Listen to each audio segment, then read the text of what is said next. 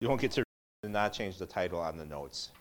Um, some, every once in a while that happens, so um, I don't actually, I don't think I actually even thought of a title. So um, you can just ignore the title because that's wrong. That's last week's title. Um, everything else got changed though, so I, I think we're good there. Just, I, I, said I don't think I have one yet. I didn't really think about it. if I would have thought of a title, I would have went and changed it.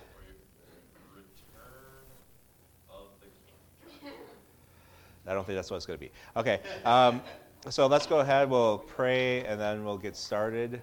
Um, Jonathan, would you open us up in prayer?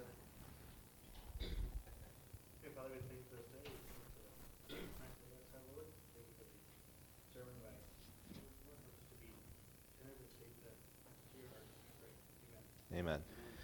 So we're in Philippians 1 19 through 26. That is correct. Um, wherever we've been, Paul starts out by talking about how he is praying for and he's concerned for the Philippian church. Uh, you know, he's praying about their spiritual needs, about their growth in the Lord. Um, then last week we talked about that Paul turned his uh, direction into his situation, how he's in prison.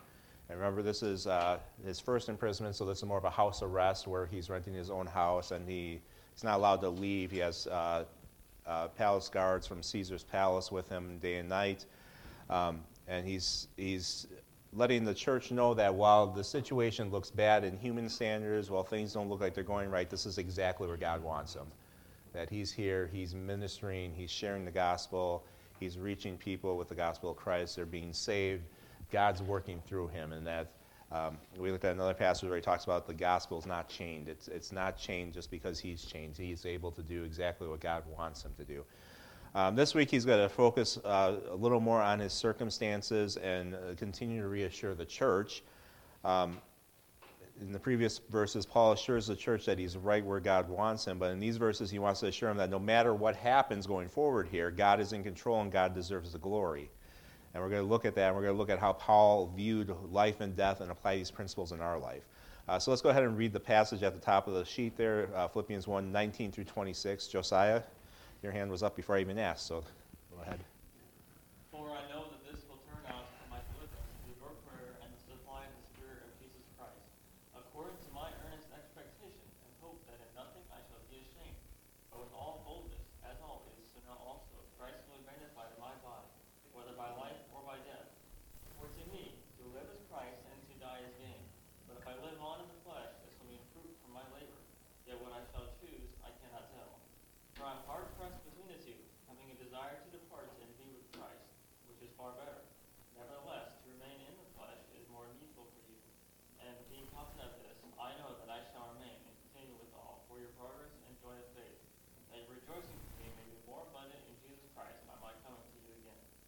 Okay, so again, we're going to look at this. We're going to look at Paul's uh, attitude, his philosophy concerning uh, basically whether he lives or dies. What does that mean for him?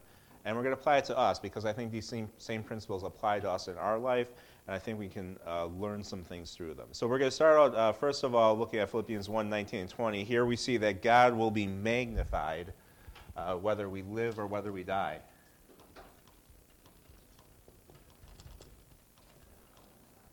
I say God will be magnified. I think this is a choice that we make um, to some extent, especially the living part, or how are we going to live our lives, and we'll talk about that a little bit later.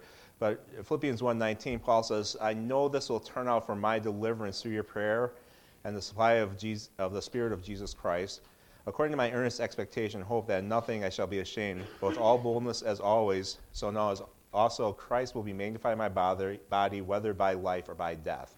And so you see at the end of the verse, he's talking about going forward, what happens to him.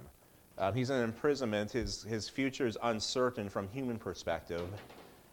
He could go on living. He could be released. He could stay in this house arrest. Or Rome could suddenly change their mind and say, hey, this guy's dangerous. Let's kill him. So there's a lot of uncertainty in his life. But Paul says no matter what happens, life or death, Christ is going to be magnified in me. That's what my intention is. That's what my goal is. That's what my desire is. Um, so we look in verse 19 here. He says, Paul believed that God would deliver him. Um, he says here, For I know The idea of know here, this is different than the previous know. Remember, we had know a couple times in the first couple of chapters. That word had, was experiential knowledge, just knowing something by spending time with it, by experiencing it, by uh, just being thoroughly involved with it. Kind of like you'd say if you're a husband or your wife, you know your spouse. Um, because you know you spend time with them, you understand them, you've talked with them, you've shared your feelings and thoughts and uh, done things with them, so you know them better than almost anybody, probably anybody else on the earth knows them. That's that kind of know. This know is different. This is not a deep experiential knowledge. This is just a kind of a know for certainty. Paul is certain that whatever happens here, that he's going to magnify God in his body. So, what does he know? He knows that, first of all, this will turn out for his deliverance. So we have to ask the question. He says, This will turn off for his deliverance. What is this? Well, he's in a, a, set of circumstances here. He's already explained some of it in the previous verses.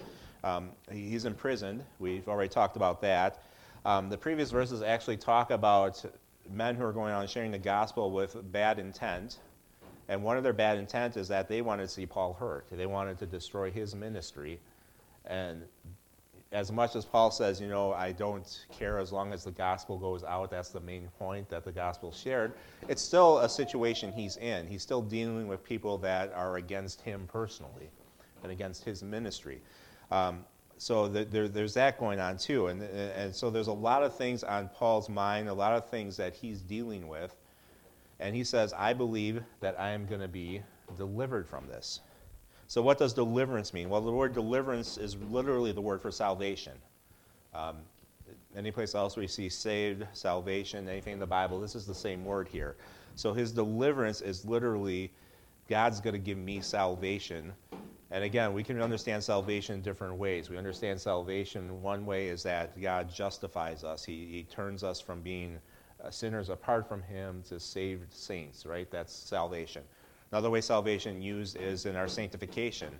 Um, to work out your salvation with fear and trembling is not that you work to be saved, but it's work to grow in Christ, to go from being the sinful person that you are to a holy, um, sanctified person. We also know that salvation is used at times uh, to talk about our ultimate salvation when Christ returns or when we die and we go to be with Him and He removes that sin from us and makes us perfect before Him. That's also called salvation in the Bible. The Old Testament, a lot of times salvation was uh, a physical deliverance from an enemy. You know, I will call upon the Lord, who is worthy to be praised, so shall I be saved from my enemies. David was talking about there the Philistines are throwing spears at me. God's going to save me from that. That's salvation. Here, this idea is, is salvation from his circumstances, from what's going on in his life. Paul's already saved, obviously. He's uh, apostle of Christ. He's sharing the gospel. There's no doubt about his salvation as we normally talk about, but he's talking about being saved in his circumstances here. So he believes that God's going to save him from that. Um, Romans 8:28 tells us that God's going to do good things in our life as we trust him, as we serve him, because that's what God's in the business of. So Romans 8:28. Olivia.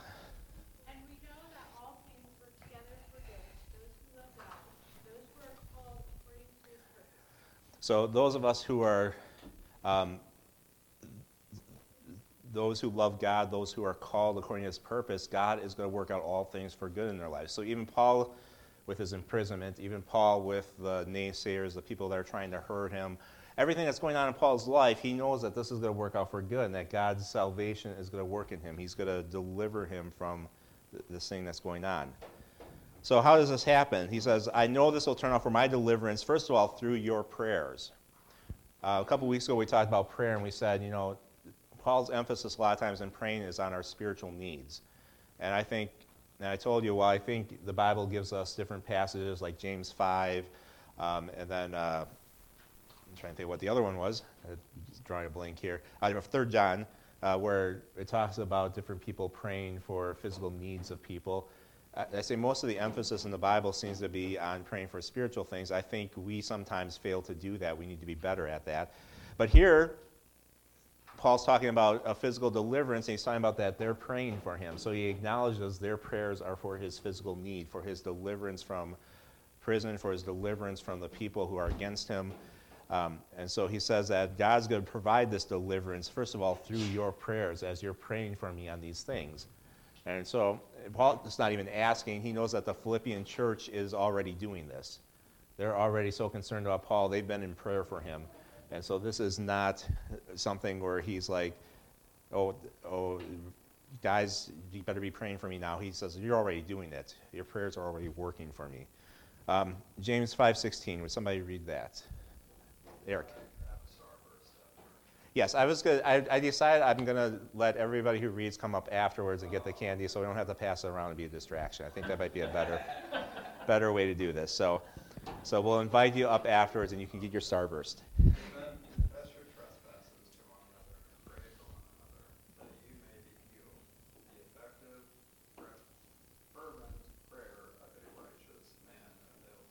So here you see both the spiritual and the physical need. Your, confess your trespasses to one another. Pray for one another that you may be healed. So there's a, there's a spiritual element, there's a physical element.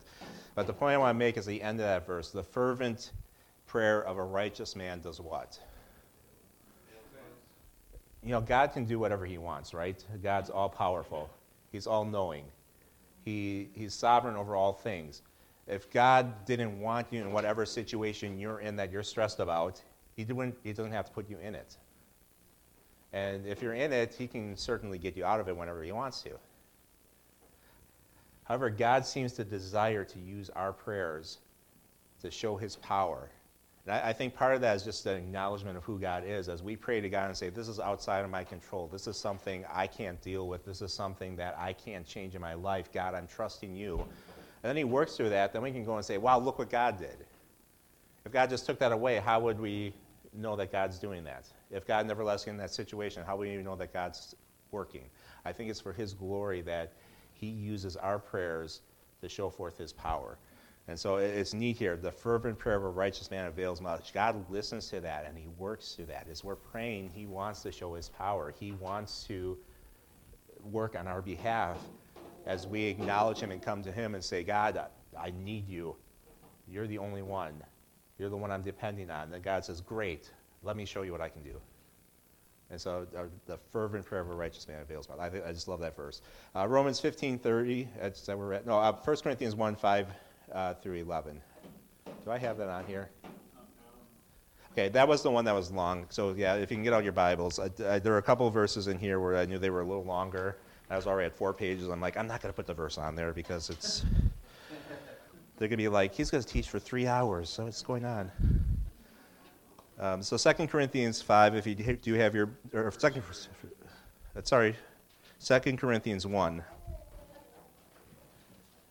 I, I, can't, I can't read my notes. That's the problem. I typed it out and I have no idea what I typed. I mean, it's just like, okay. Uh, so verses 5 through 11. Um, I'm in 1 Corinthians. That's why that doesn't look right. not only can I not read my notes, I can't read my Bible. Okay.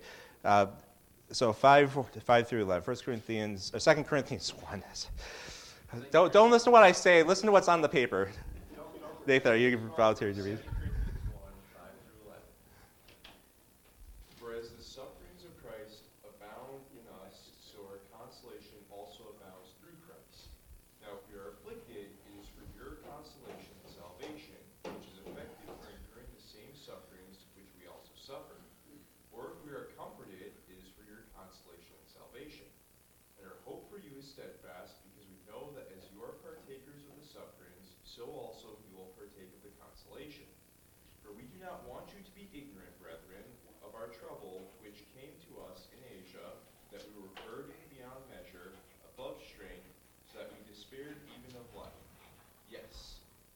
Sentence of death in ourselves, that we should not trust in ourselves, but in God who raises the dead, who delivered us from so great a death, and does deliver us, in whom we trust that he will still deliver us. You also helping together in prayer for us, that thanks may be given by many persons on our behalf for the gift granted to us through many. Now, I'm not going to exegete this whole passage. There's a lot in here. But look at verse 5, starting there, and what's going on. Uh, he starts off saying, The sufferings of Christ abound in us. Um, he says in verse 6, We're afflicted. Um, verse uh, 8 uh, we don't want to be ignorant of our trouble which came to us in Asia, that we were above strength, that we despaired even of life. Things are so bad that they're like, they're just sick of being alive and having to deal with this. I mean, that's what he's saying there, right? And, and we've all been in that place, I think, that, that things have been bad, and we said, I just, I just don't know how to go on. That's kind of where Paul was at there. Uh, verse 9, he said, Yes, we had the sentence of death in ourselves. You know, things are so bad for him that, that they thought they were going to die. They thought the time had come.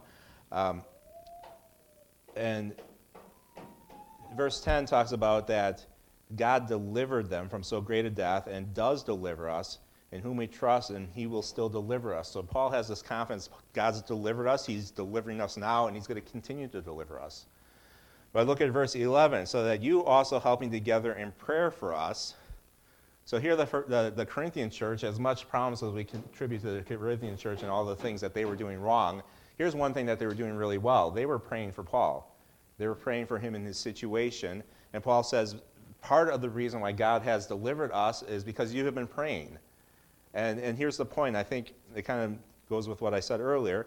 Um, that thanks may be given by many persons on our behalf. Well, how are thanks given? Well, they're praying for Paul. Paul's delivered, and then they can go back and say, we pray for Paul. God did something. Let's thank God for what he's done. Again, it's giving glory to God. So, um, the, so the, the idea that they're praying for Paul in his hard times, this is not an unusual situation. The churches were doing this faithfully. And the Philippian church we see here was praying for Paul even as he's in prison, even as he's struggling uh, with dealing with people that are against him and these different things. The Philippian church is spending time in prayer with, for him. So he's, he's, he trusts his things will turn out for his deliverance through prayer, but also through the Holy Spirit. Um, and here he talks about the supply of the Holy Spirit. The su- supply is the assistance, the help of the Holy Spirit. So not only is God going to use their prayers, but God has given them his Spirit. And that should be a comfort to all of us because who has the Holy Spirit of God in them? Every believer, right? And so when we get in hard times, when we get in difficulties, guess what? God's there with you. He's there to help you. We just need to depend on the supply that He gives, that assistance, that help. The Spirit will do, and Paul here, in his case, will do His work in Paul. Uh, let's look at Ephesians 3 20 and 21. Lynn, go ahead. now to him who is able to see the enemy of the enemy above all we ask or think according to the power of his work in us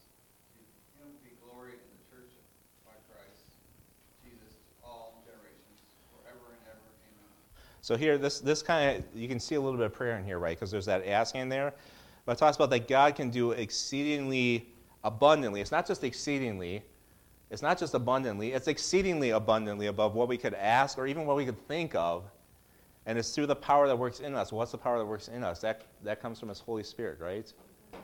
So God's Spirit working in us can do so much more than we would ever even ask for, but even what we could even think of, that God can work in us that way. And, and so Paul's saying, You're praying for me. That's awesome. God's going to use that. God's going to answer that because he wants to glorify himself. But you know what else? God's given me his spirit, so I can handle this. I can get through this. I can do what God wants me to do because his spirit's going to work in me. And, and, Paul, by the way, wrote Ephesians too. So he understands that God's going to work in me even greater than I can expect. You know, I think Paul was a human being. I don't think Paul was a superhero, right? So, him being in prison, there's probably some discouragement that he's actually in prison. Wouldn't you think? I would be discouraged. But as Paul's writing Philippians, he's saying this has happened for good. This has happened for the furtherance of the gospel. He's seen God work, and maybe it's more than he even expected that, okay, I'm in prison in Rome. Okay, I'll do my best for God. And God's saying, look what I can do for you. I'm going to have the gospel go out to Rome. I'm going to have the gospel go out to Caesar's household, even. That people that serve the most powerful man in the world are going to trust Christ as their Savior. I'm going to bring people in to see what you're doing, and you're going to have a chance to share the gospel with them. Oh, I can do so much more than you could ever think, Paul. And it's because of my spirit working in you. Paul has it. I think that's, that's just neat there. So he, he says, Now I, I believe I'm going to be delivered because you're praying for me and because God's Spirit's working in me, that God's going to provide his salvation in this circumstance. So what's he going to do? So, verse 20 According to my earnest expectation, hope that nothing I will be ashamed, But with all boldness, as always, so now Christ will be magnified in my body, whether by, by life or by death. And I think the big point in that verse is that Christ is going to be magnified. Uh, Paul will magnify God in his body here. This magnify means, I'm going to come back to this later, so get this. It means to enlarge or to make or declare great. It's, it's you know, people, they know about God, they know about Jesus. But Paul's gonna, Paul says, watch what I'm doing because it's going to show you how big Jesus is. It's going to show you how great he is. That's what's going to happen when you watch my life because that's my desire. That's what I want to do. I want people to see Christ in me. And not only see Christ in me, but see Christ for who he is. That, that he's just huge. He's, he's, just, he's just above all things. He's worthy to be praised. He's worthy to be worshiped. He's worthy to be served. He's worthy to be honored. You're going to see that because of the way I'm living. That's what Paul's saying here. He's going to magnify my, my body. So Paul desires to not be ashamed. He's like, I'm not going to bring shame on the name of Christ here. I'm going to magnify him. And he says here his expectation. This ex- word expectation is his eager longing, his deep desire. Is that I don't want to be causing shame to the cause of Christ. I want to be magnifying Christ. I want to be lifting him up and glorifying him. So his expectation, his hope, we understand hope. This is, this is a, a, a confidence in what's going to happen. That he knows that whatever happens, God is going to be magnified in him. And that he will not be put to shame. Let's look at 2 Corinthians 10.18. Who would like to read? Go ahead.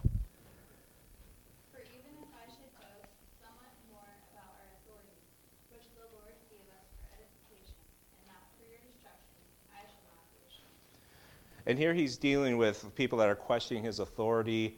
They're questioning uh, whether he's worthy to be an apostle, whether they should listen to him. And he says, I could boast about my authority. I could boast about what Christ has done for me and the position he's put me in.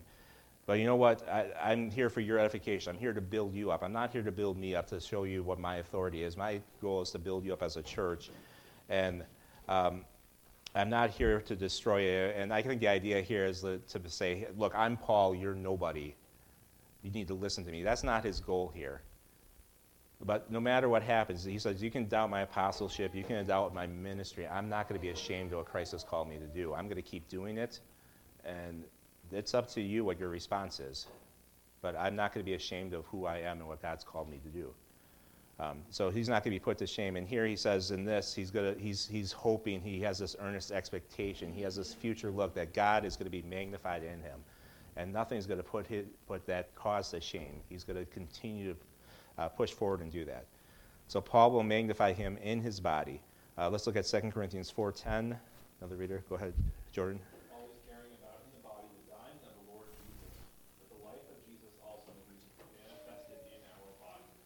So here, he's always caring about the, in his body the dying of the Lord Jesus. He's always looking at Christ's death in his life and what that's accomplished.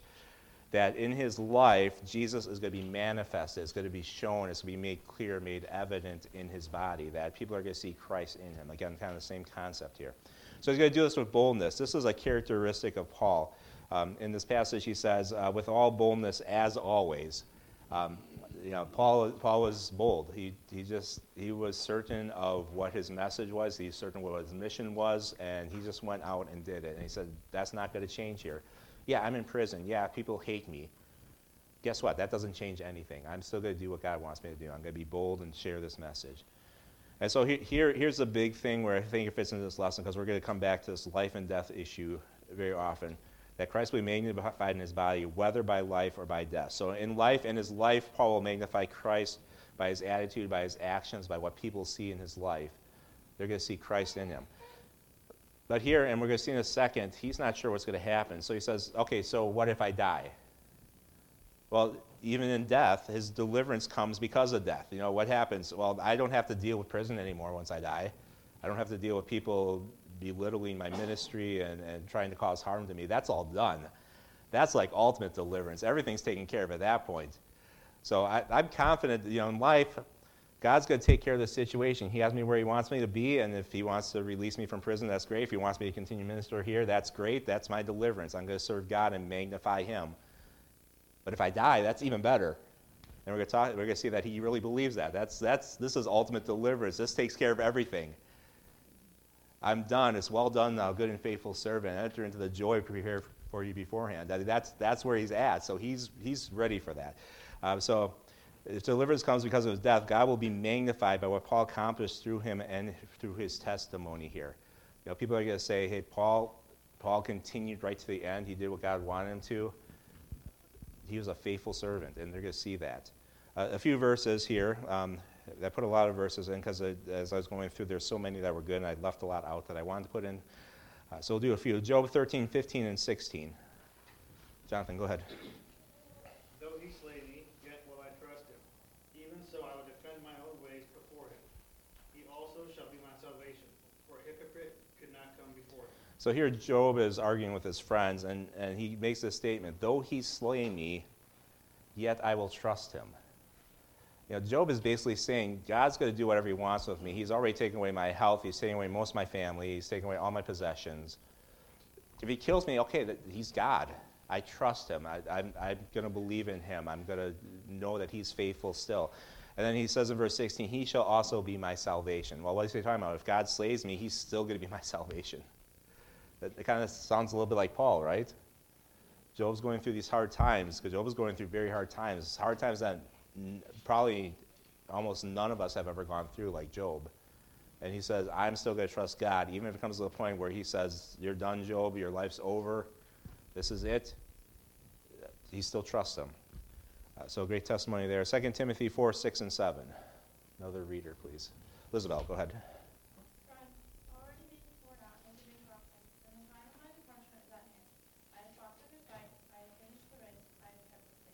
Now, when we go to 2 Timothy, we're looking at the last book Paul wrote. This was uh, certainly shortly before his death.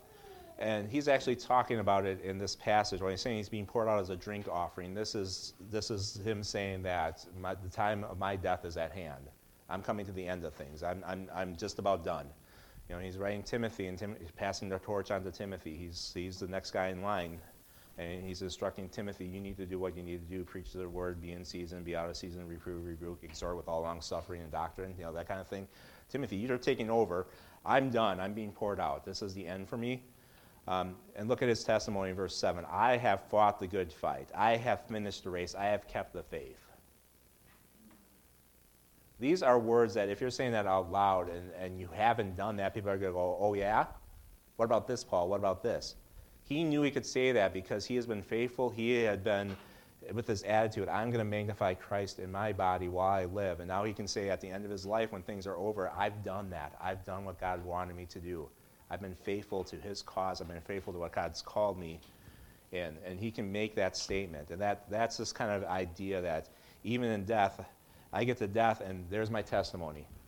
I've been faithful to God. I've been doing what he wanted me to do. I ran his race. I fought this good fight.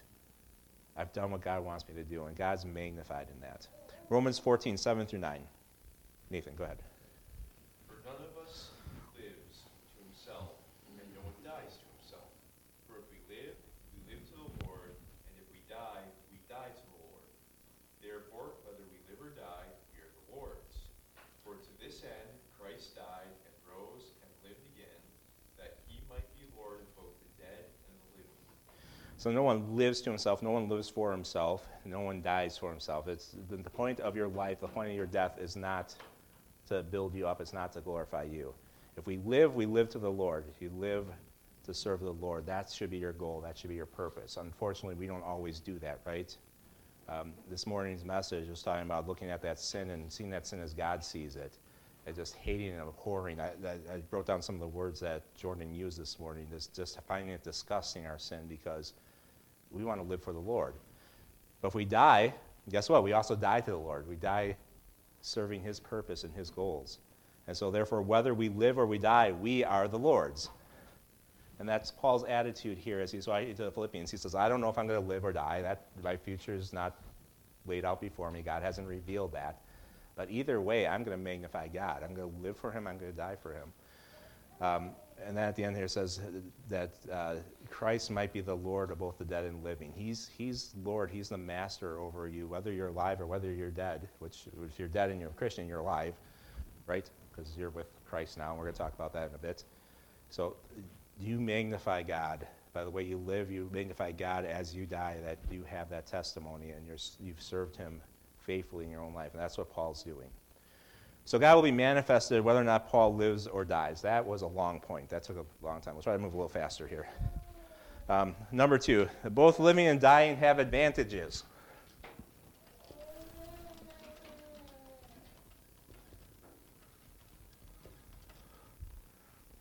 We as a culture, we as a people are so afraid of death. Even as Christians, sometimes we, we like, um, you know, somebody's has a terminal illness, and it, our first thought is, let's pray for God to heal them. And that's not bad prayer. I'm not going to tell you not to do that. God can do it.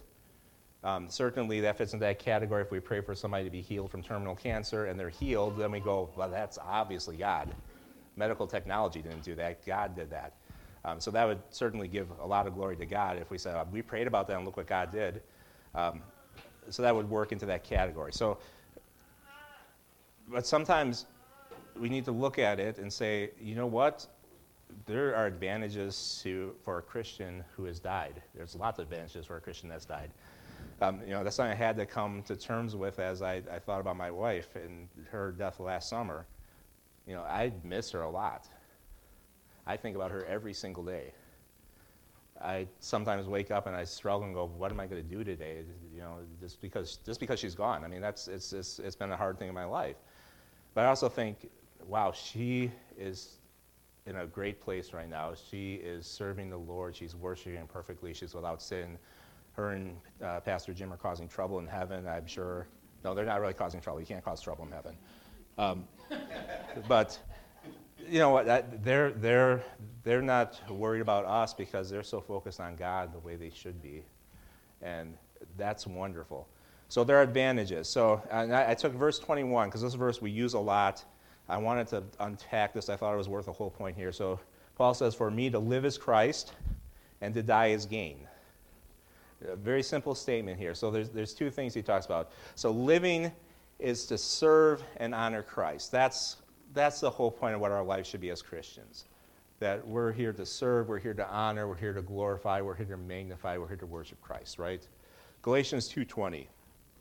I need a reader. Josiah. Your hand I saw first. I saw a couple other hands, but some of you are a little shy about it. Get your hand up there quick, and I'll call on you. I have been crucified with Christ. It is no longer I who live, but Christ lives in me. And the life which I now live in the flesh, I live by faith in the Son of God, who loved me and gave himself for me. I've been crucified with Christ, and this is a big statement here. It is no longer I who live. I'm not living for my own desires, my own pleasures, my own purpose, my own plan. It's not me who lives anymore, it's Christ living in me. I'm living for Christ's plan, for His will, for His glorification, to build Him up. It's Christ who lives in me. Um, it goes on to say, uh, I live by faith in the Son of God, believing who He is and what His Word says. I'm, I'm, I'm living for what God wants me to live for, not for what I want to live for. That's what should be our attitude as Christians. And you can see this this is Paul's testimony here, by the way. So this fits in exactly what he's saying here. He wants to magnify Christ. Why? Because it's Christ that's living in him. That's Christ that's living this life. It's not Paul's life, it's Christ who owns him. Um, so there's a purpose in living for Christ. Ephesians 11, uh, 1 11 through 14. Okay, one of you shy people in the third row. Who wants to read that one? Okay. You weren't the one who had your hand up shyly before, but go ahead, Sarah. Ephesians 1 11 through 14. In him we also have obtained an inheritance, being predestined according to the purpose of him who works all things according to the counsel of his will, that we who first trusted in Christ should be to the praise of his glory. In him you also trusted, after you heard the word of, the, of truth, the gospel of your salvation, in whom also, having believed, that you were sealed with the Holy Spirit of promise who is the guarantee of our inheritance until the redemption of the purchased possession to the praise of his glory. So the unbolded parts here are Paul's explaining what Christ has done for us. It's, I'm taking it out of a chapter, so there's a lot more in the chapter that he talks about what Christ has done for us. But we've obtained an inheritance, we've been predestined. Uh, he's working all things to the counsel of his will. Uh, verse 13, we've trusted, we've heard the word of truth, the gospel, we've believed, we're sealed with the Holy Spirit. All these things are things that God's given us. From this morning's sermon, I'm going to take you back to that. Which point does this talk about in the sermon? Anybody remember this morning's sermon?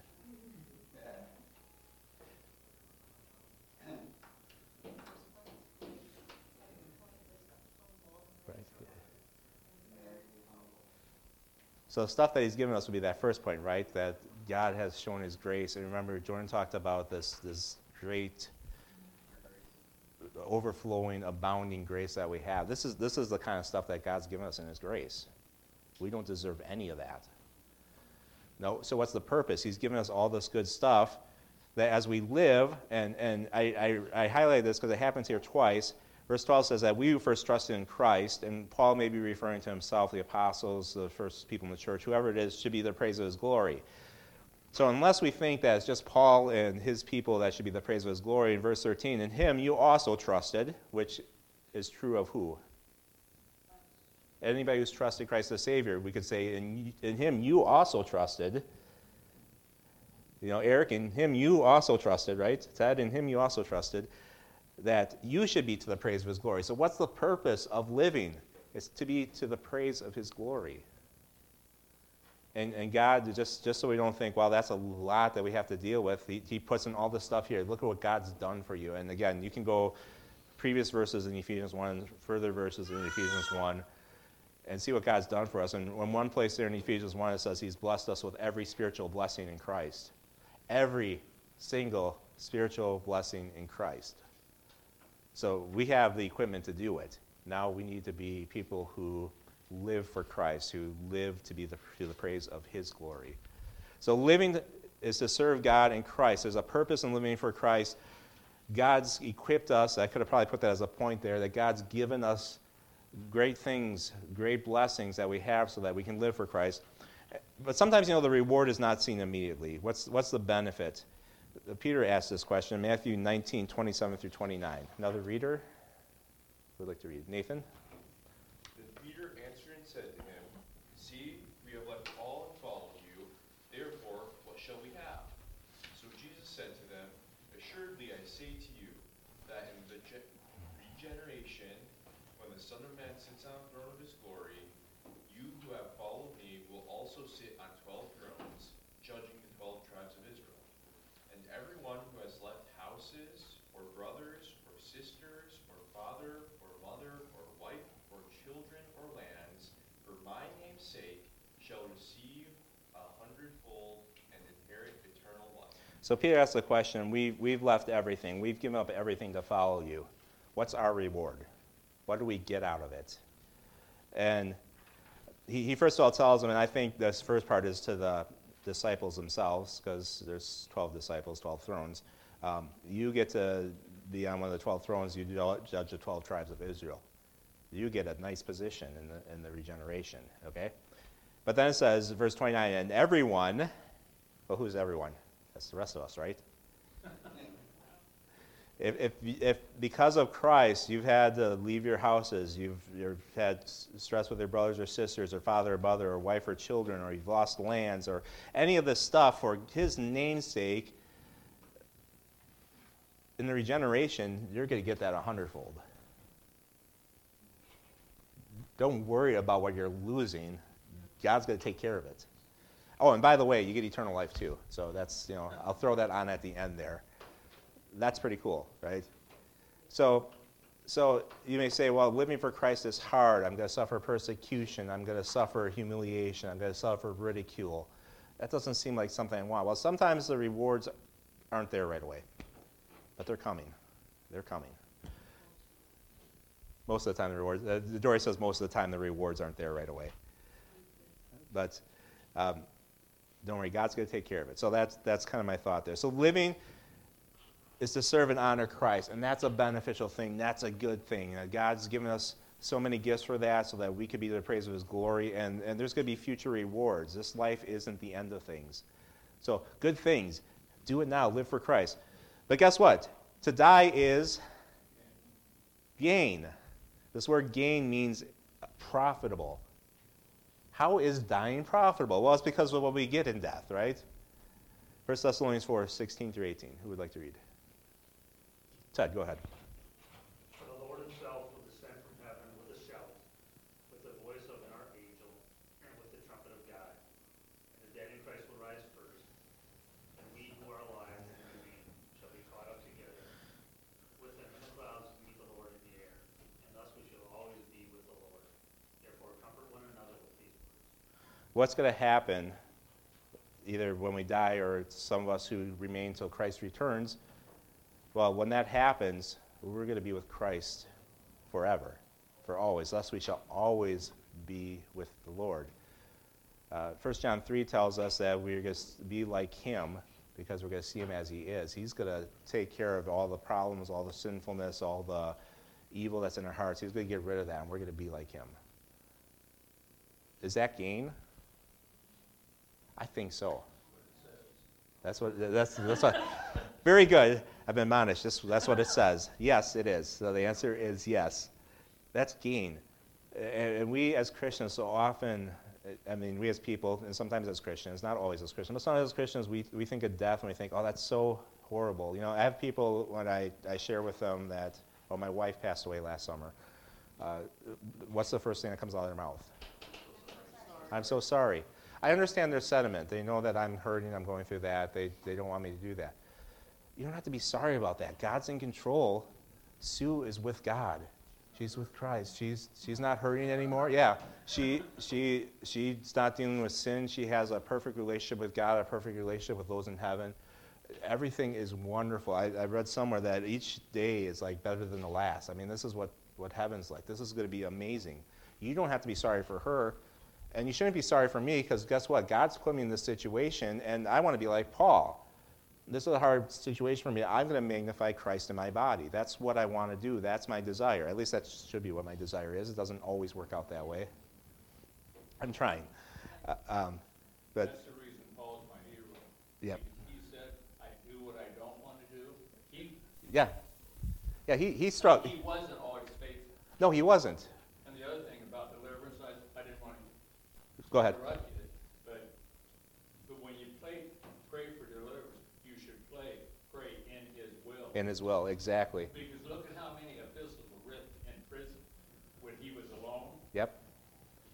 No, that's exactly right. And uh, We're we not very patient, you can ask my wife about it. We want the prayer answered right now. and, and we want to answer it our we want to answer it our way because we think we know what's That's best. the worst part. Yeah. So, you know, that, that's, that's totally true there. And, uh, you know, Paul wasn't perfect. I, I don't do the things I should do, and I do the things that I know I shouldn't do. And if Paul struggled with that, are we going to struggle at times? Yes, we are. But his overall goal, his overall life, he wanted to be characterized by he's there to magnify Christ.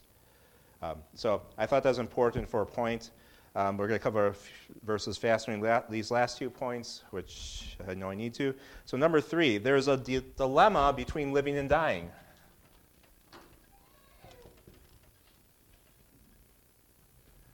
Two M's, I learned that from my spell checker.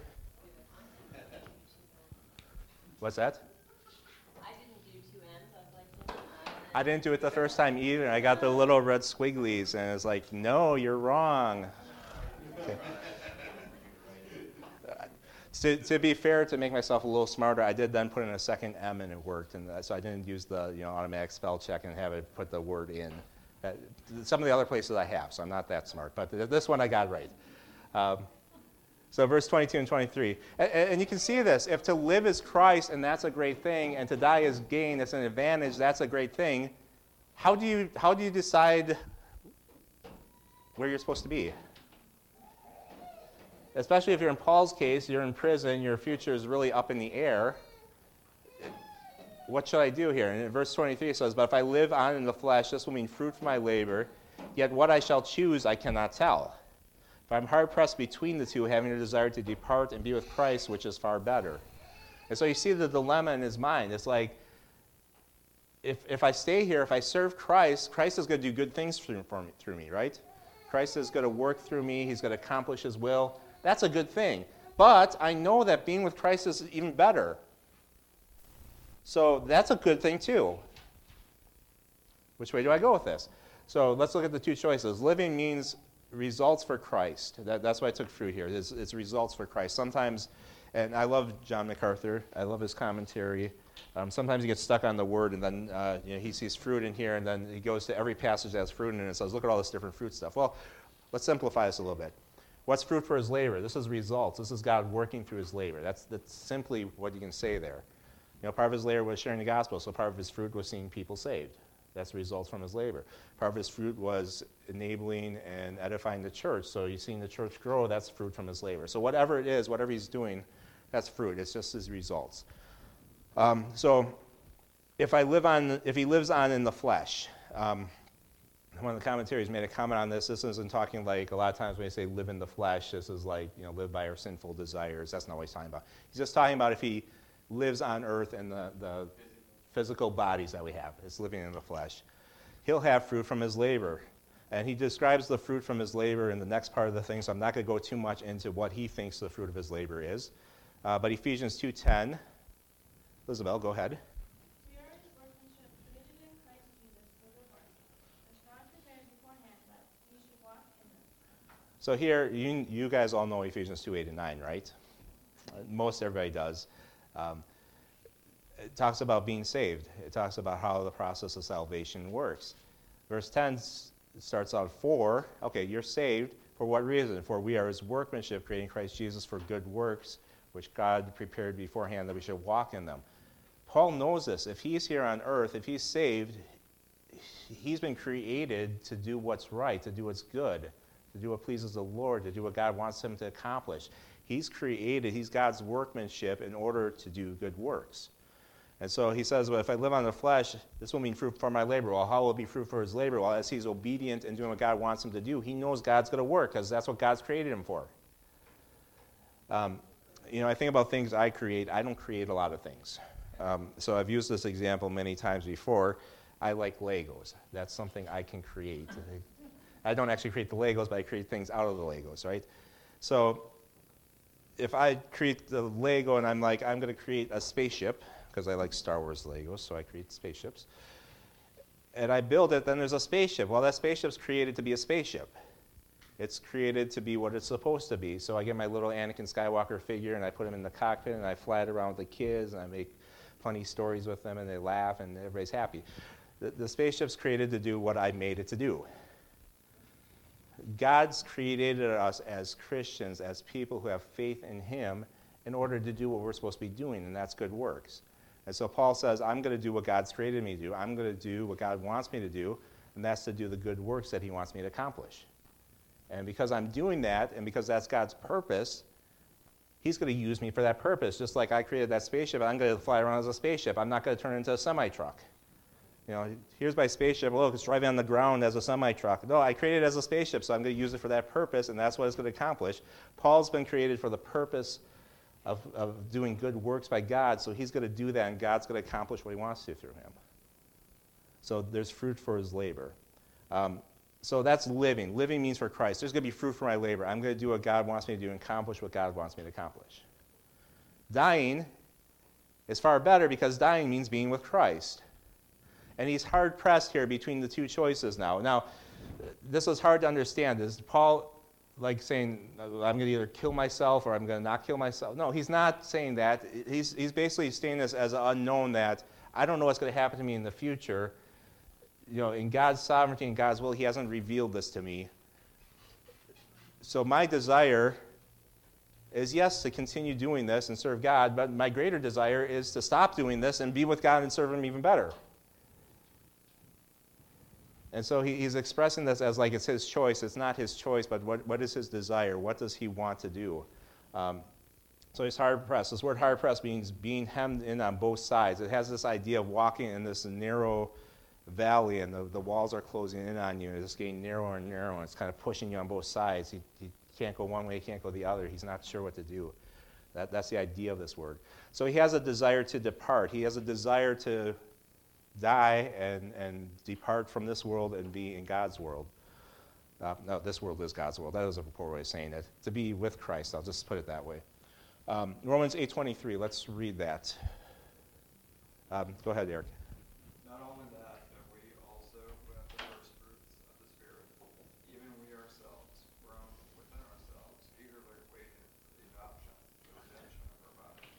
So Paul says this is true of us as Christians. We have the first fruits of the Spirit. What's the first fruits of the Spirit?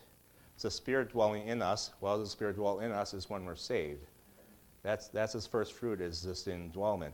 So those of us who are saved, we groan within ourselves, eagerly waiting for the adoption the redemption of our body. We're looking forward to being with Christ, whether you realize that or not. Now, as you get older, I think you look more and more forward to it. One, because I think you have less time anyway.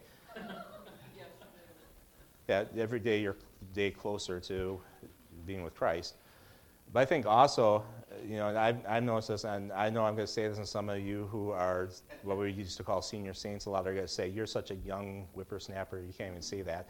I'm 50 now, and I have soreness in places I didn't even know I could have soreness. Um, I've been going bowling with Josiah and Nathan and Thomas, and Caleb sometimes comes with us. Um, and I've, I've gone out there and my middle finger on my bowling hand is sore because I'm gripping the ball.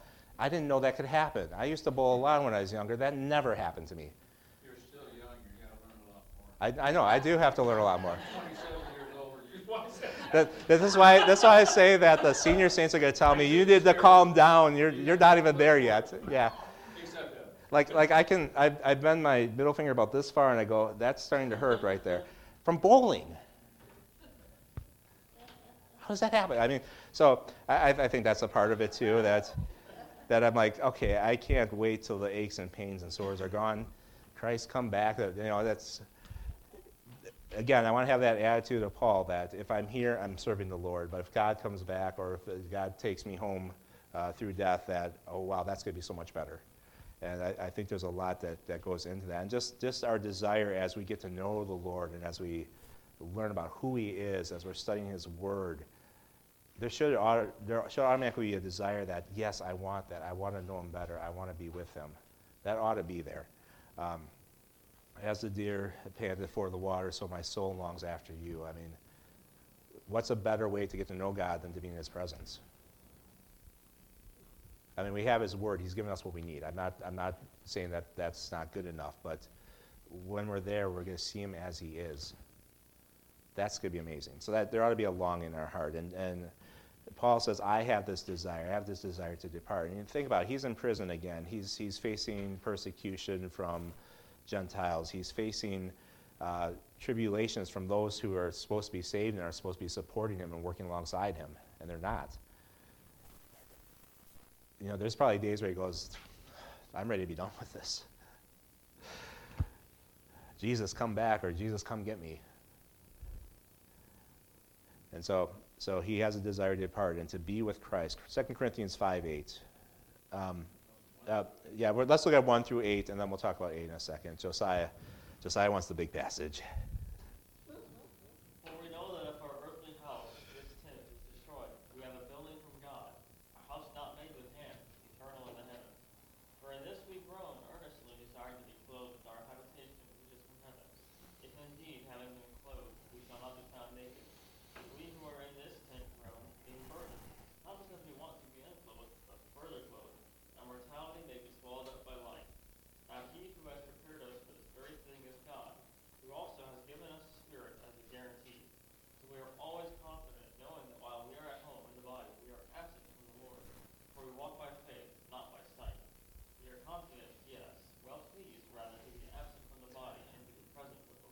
So this fits with points one and two under B there. Uh, the first part there, uh, he has a desire to depart. And he's talking about here, uh, he's talking about tents, and he's talking about buildings, and he's talking about being clothed and unclothed and reclothed. This is all him talking about, about death. The tent, the old clothing is this flesh, it's our bodies. And he says, when we get to heaven, God's going to take away that sinful, awful clothing, which he calls a tent. He's going to give us a building. He's going to give us a better body. He's going to give us a good body. He's going to give us a perfect body. And the same thing, he says, you know, we're not, we don't want to be unclothed. We don't want to be out of body, but we want to be further clothed. We want the better body. That's what we should be groaning for. That's what we should be desiring. And, and, that's all talking about being with Christ. And then he goes on to say, and this is the second point, he wants to be with Christ. Verse 6 So we are always confident knowing that while we're at home in the body, we are absent from the Lord. While you're here, you're not in the Lord's direct presence. Now, I know the Holy Spirit's in us. God is um, everywhere at once, right? So he's here. But in the same way, we don't, we don't see, we don't experience, we don't taste, we don't feel, we don't hear, you know, all the stuff, uh, the senses. We don't, we're not in his presence in that way. So when we're in the body, we're not with the Lord. But verse 8, we are confident yet well pleased rather to be absent from the body and to be present from the Lord. Our desire is to be, get rid of this body. It's, it's decaying. It's the law of thermodynamics. Everything is, is going from a state of more complex to more simple. It's decaying. It's falling apart. This body is falling apart. From the moment you're born, your body's working towards death. We want to get rid of that, and we want to be in the Lord's presence. We want to be with Him. Yes? I just want to share that I knew a lady who got up every morning at four o'clock in the morning to meet with the Lord. Hmm. So then she got, I mean, most of her life, and her body was, anyway, she, um, got sick and went to the hospital. Went to be with the Lord at exactly four o'clock in the morning, and I always think, it's because God said, let's do this in full sanctuary. That's neat. Such a good thing to Yeah. think that you're gonna be that's what it is.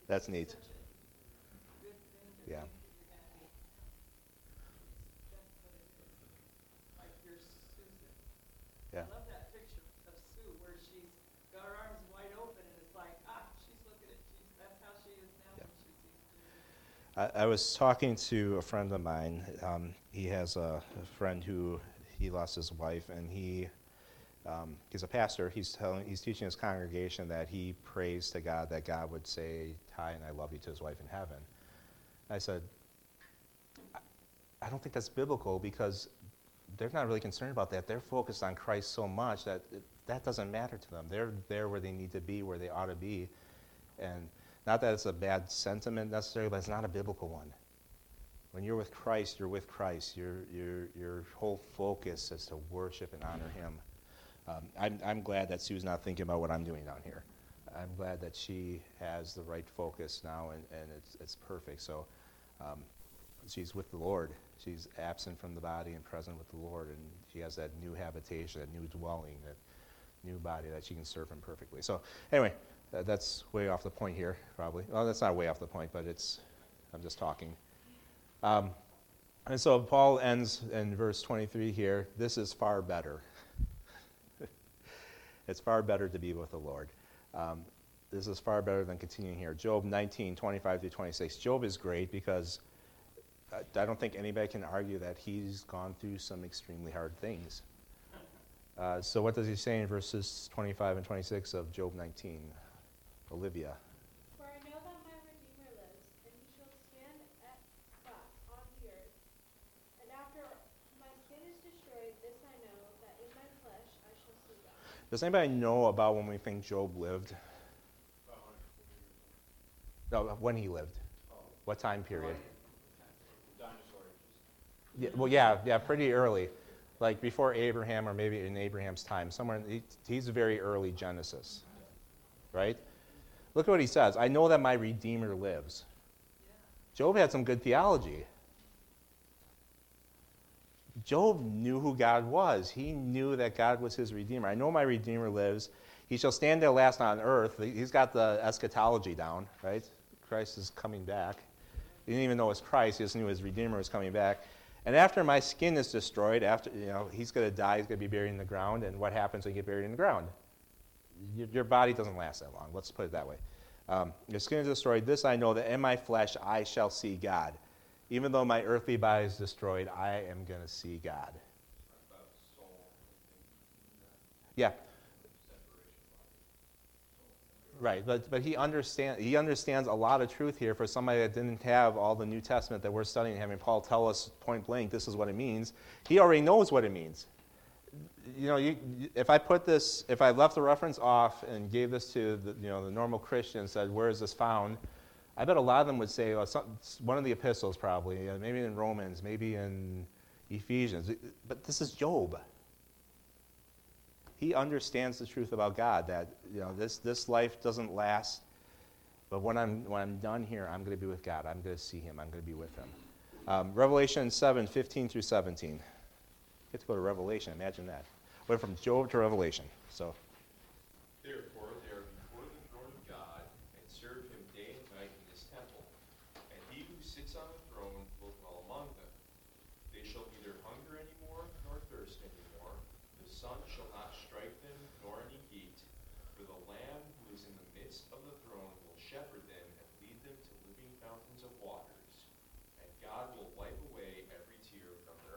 Now, if I said, is being with Christ, is that a, a, a wonderful, great thing? Is that a wonderful reward for us? I think you would all say, yeah, yeah, that's, that's what we want, right? Look at what else comes along with it. Um, they, they'll neither hunger nor thirst anymore. I'm hungry right now.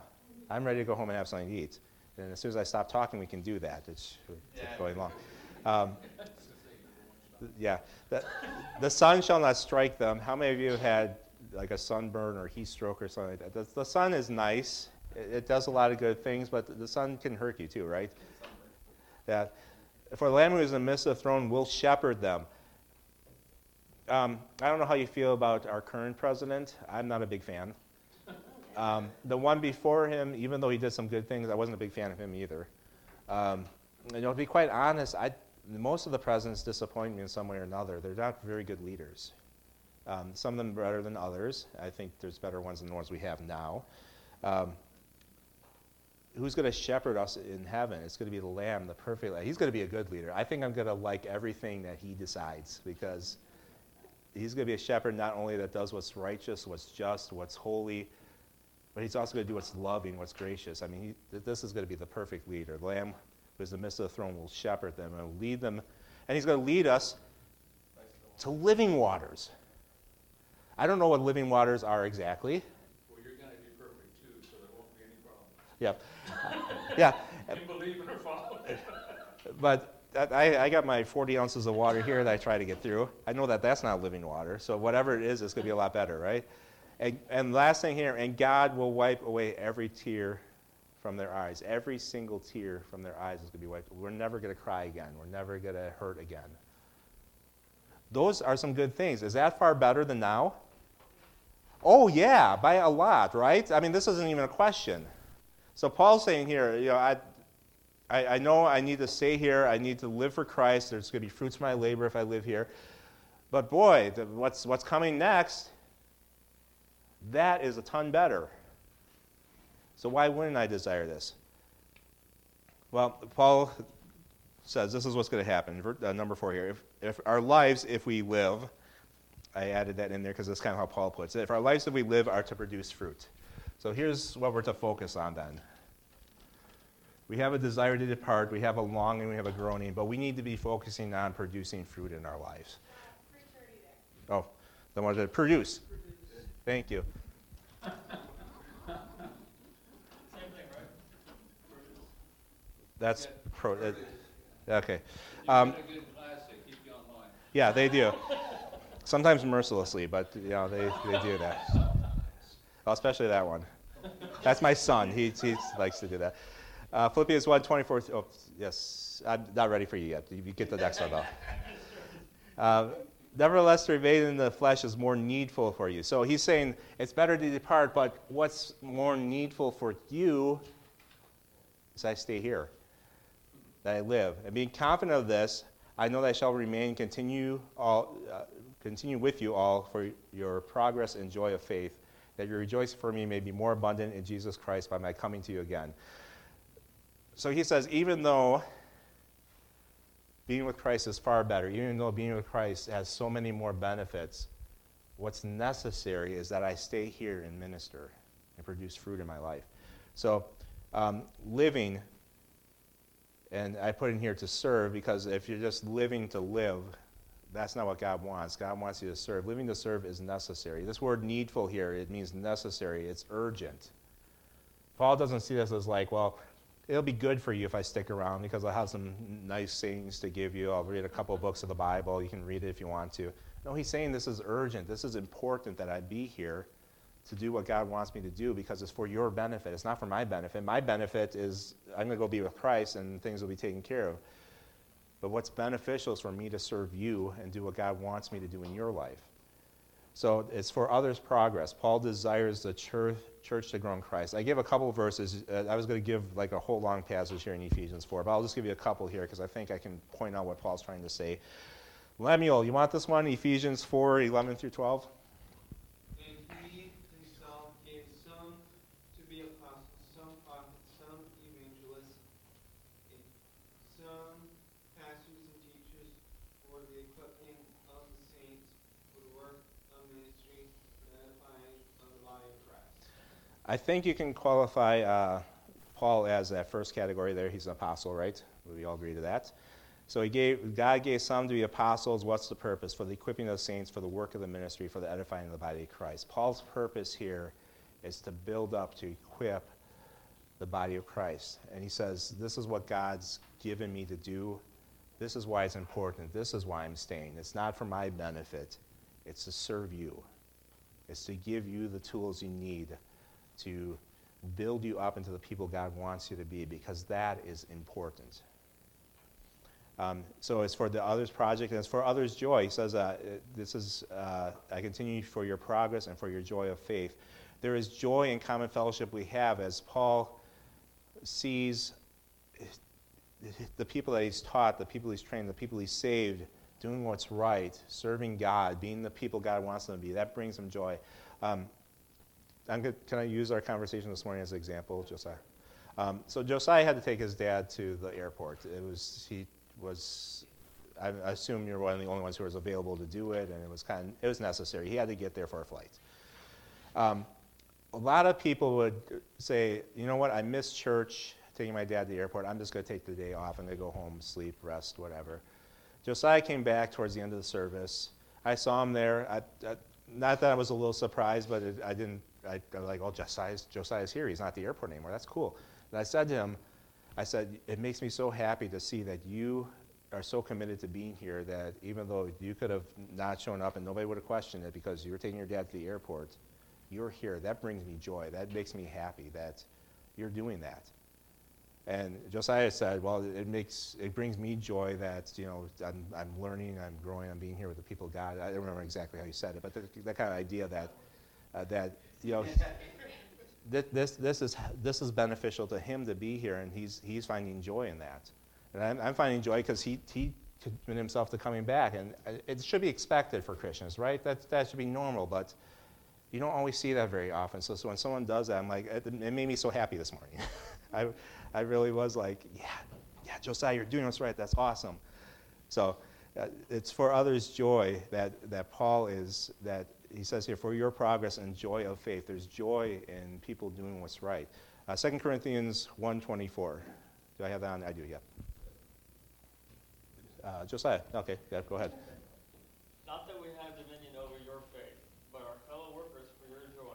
For by faith you stand. And Paul says, We're fellow workers for your joy, not even for his joy, but for your joy, that you would experience the joy of God. That's what he's there for, so the progress of their joy. So living to serve is necessary, living on brings rejoicing. This word rejoicing is a different word than we normally have for rejoicing. It means boasting or an object of boasting. So it brings reason for them to say, look what God's doing in Paul. It's, it's kind of a boasting about Paul, but it's really a boasting about God. That they're saying, look, what, look at what, how God is using Paul to help us. There's a reason for boasting here. Um, and he says that they would be more abundant, that Paul's deliverance and remaining, I use remaining quotes, this is his living, would bring more abundant rejoicing to them, that they would be able to boast in what Paul's doing and thus boasting in what God's doing, because remember, Paul's goal is to magnify the Lord. Uh, so it all goes back to that. And so it's in Christ. It's on behalf of what Christ has done for Paul to serve and to serve the church through Paul. So how Christ is working in God, they're able to boast in that. Uh, and because of Paul's uh, presence here, he says at the end of the verse here uh, that your rejoicing for me may be more abundant in Christ Jesus by my coming to you again. So Paul says, I'm, I'm, praying for God's deliverance. You know, he may deliver me through death, but if he lets me live, I'm hoping that I can come to you in person and meet that urgent need in you to grow and to know Christ and to do what Christ wants you to do. That's what Paul's desire is, and, and this, he feels is necessary and it brings joy in the church. So that's kind of that last point. I know I'm way, way over time. I'm sorry this morning. These were hard verses. I wanted to break them up smaller, but I, I thought we needed to do them together. Um, so that's, that's my main notes. I'm going to look at three takeaways here, and we're going to turn one more in our Bible, so it's going to be another few minutes yet. I'm sorry. Um, hopefully, stick with me just a little bit longer. Um, God wants to be enlarged in your life. That was that first part about magnifying Christ in our body. God wants to be enlarged in your life. He wants to be showing through your life, to be bigger, to be greater, to be proclaimed before people. What are you doing to bring Him glory and to magnify Him? Does your life reflect who God is and And is it lived consistently with like God's word tells you it should look like? Are you portraying that? Are you magnifying Christ? Are you, are you showing him for who he is? By the way you live, by the things you do, by the things you say. So God wants to be enlarged in your life. Secondly, I think our focus in this life should be to serve others. As Paul said, that continuing meant, uh, continuing, uh, again, this continuing living meant a benefit for the believers in Philippi. Do our lives impact those around us in a beneficial way? Is our living, are we living to help others? Are we living to show Christ to others? Are we living to encourage others in Christ? Are we witness to eternal life to the unsaved we come into contact with? That's the way we can benefit people as they're hearing the gospel and they're saved. That's a, that's a humongous benefit. They're going from death to life. They're experiencing that eternal life that God promises. So we need to be doing that. Uh, are we edifying believers around us? Are we working to build up each other and help each other grow in Christ? Our lives ought to be doing that. Our, the purpose of us being here is to serve those around us. It's far better for us to be with Christ. We can do almost everything better, but we can't help other people grow and we can't share the gospel better than we can right now. So we need to do that. My last point here death can scare us. It can sadden us too. It can do a lot of things. But we should understand that our death here on earth only means that we are able to be with Christ. And to say only means, I mean, that's a great thing, right? When faced with our own death, if we have trusted Christ as our Savior, we can be reassured and we can stand boldly because to die is gain. You know, for a lot of my life, um, you know, I grew up in the 80s. In the 80s, things were kind of starting to go downhill morally in our country, and as I've gone along in years, it's gotten worse and worse.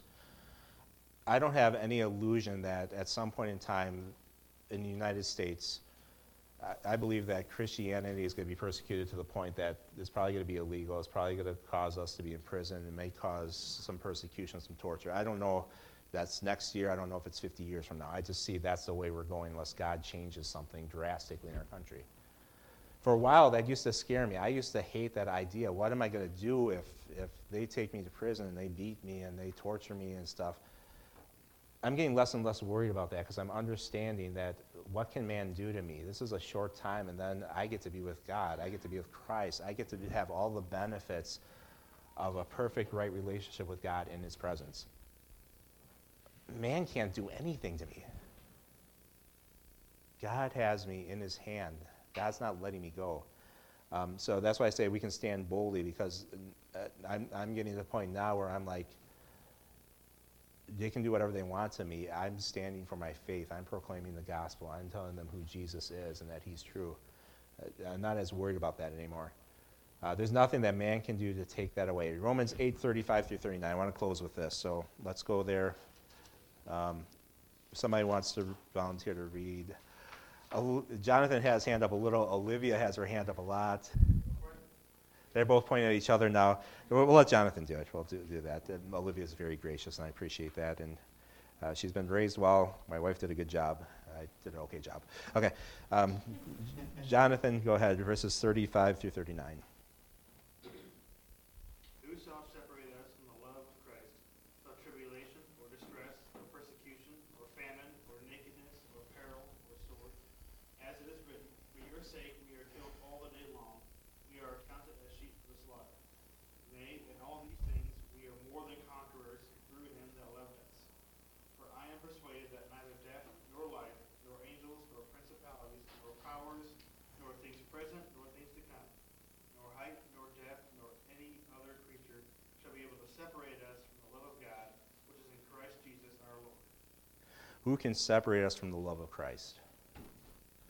You look at that list there. Shall tribulation, so hard times separate us? No. Distress? No. Persecution? Absolutely not. Um, famine? You know, I, I like eating. You can probably tell that. Um, I don't like the idea of famine, but can that separate me from the love of Christ? No. Um, what else do we have here? Nakedness, uh, you know, not having anything, having, uh, having all our goods taken away. No. Peril, no. Sword, that's, you know, people physically coming after us. None of those stuff can separate us from the love of Christ. Those are all physical things. Now look at verse uh, 38. For I'm persuaded that neither death nor life, So either in death or life, we, we still are under the love of Christ. Um, angels, principalities, powers, nor things present, nor things to come, nor height, nor depth, nor any other created thing shall be able to separate us from the love of Christ. What do we have to fear? Nothing. What can stop us from doing what God wants us to do? Nothing. Paul's in prison. Paul's going to get in prison later again. We talked about this. This is kind of his house arrest prison. There's, later, he gets the dungeon prison. You know what? Both of them, he was serving the Lord. And as you pointed out, he's writing epistles. He's writing the Word of God while he's in these places. Is God stopping him? No. God's putting him in position that he can do what, what God wants him to do. And he said, I'm going to continue to serve. I'm going to continue to magnify. None of this stuff is going to stop me because God's love, nothing can separate me from that. It's awesome. We need to have that kind of attitude. We need to have that kind of thinking. That would free us up. If, if we're afraid to share the gospel with somebody, we don't need to be afraid. What can separate us from the love of Christ? Nothing. Go ahead and share the love of Christ with people. You know, we don't have to be afraid to stand for our faith. We don't have to stand to face persecution. We don't have to stand fear to face ridicule. We can do that. Nothing can separate us from the love of God. So those are my takeaways. Any thoughts or questions? I know you're probably like, oh, he's done talking finally. Um, Glenn, go ahead. I was thinking also a lot about should only fear those who kill the soul and spirit. Yep. Yep, Jesus, uh, Jesus uh, said that. Uh, don't fear those who can kill the body, but uh, fear the one who can throw both body and soul into hell. So, who do we fear? Who do we honor? Who do we obey? We don't have to worry about what man's going to do. And you can see the apostles live that out throughout Acts. And if you study history, they, they most of them, I think John might not have, but most of the apostles died for their faith. They died in defense of the gospel. And they were willing to do that because they knew nothing can separate them from God, and that to live is Christ and to die is gain. So either way, we serve the Lord, we magnify Him. Yes? You know, you said my favorite salvation verse already. You did in two eight nine. There's so much there, and you go to Yeah. go to any verse to further explain it. And my second one is favorite verse is Philippians four thirteen. I'm sure you thought I can Do all things through Christ who like yep. or I like to do things myself. Yep. Rephrase it. That doesn't work too well. No. Through Christ, all things. Who strengthens me. Yep. He gives us the ability to do that, His grace to us. Good. Um, let's go ahead and close in prayer unless somebody has something vital they need to say here. Um, Eric, would you be willing to close us in prayer? Yeah. Yeah. Uh, Father God, thank you for this day. Just thank you for the Heinz uh, visiting uh, toward this message. And uh, thank you for Sean's uh, teaching. This uh, great information. And just uh, great to send it to schools today. And just pray for a good week. And just pray for the health of us and our families and friends. In your name, amen. Again, I apologize for taking such a long time this morning. Next week is three verses, I believe, so hopefully I'll be able to cover that a little faster.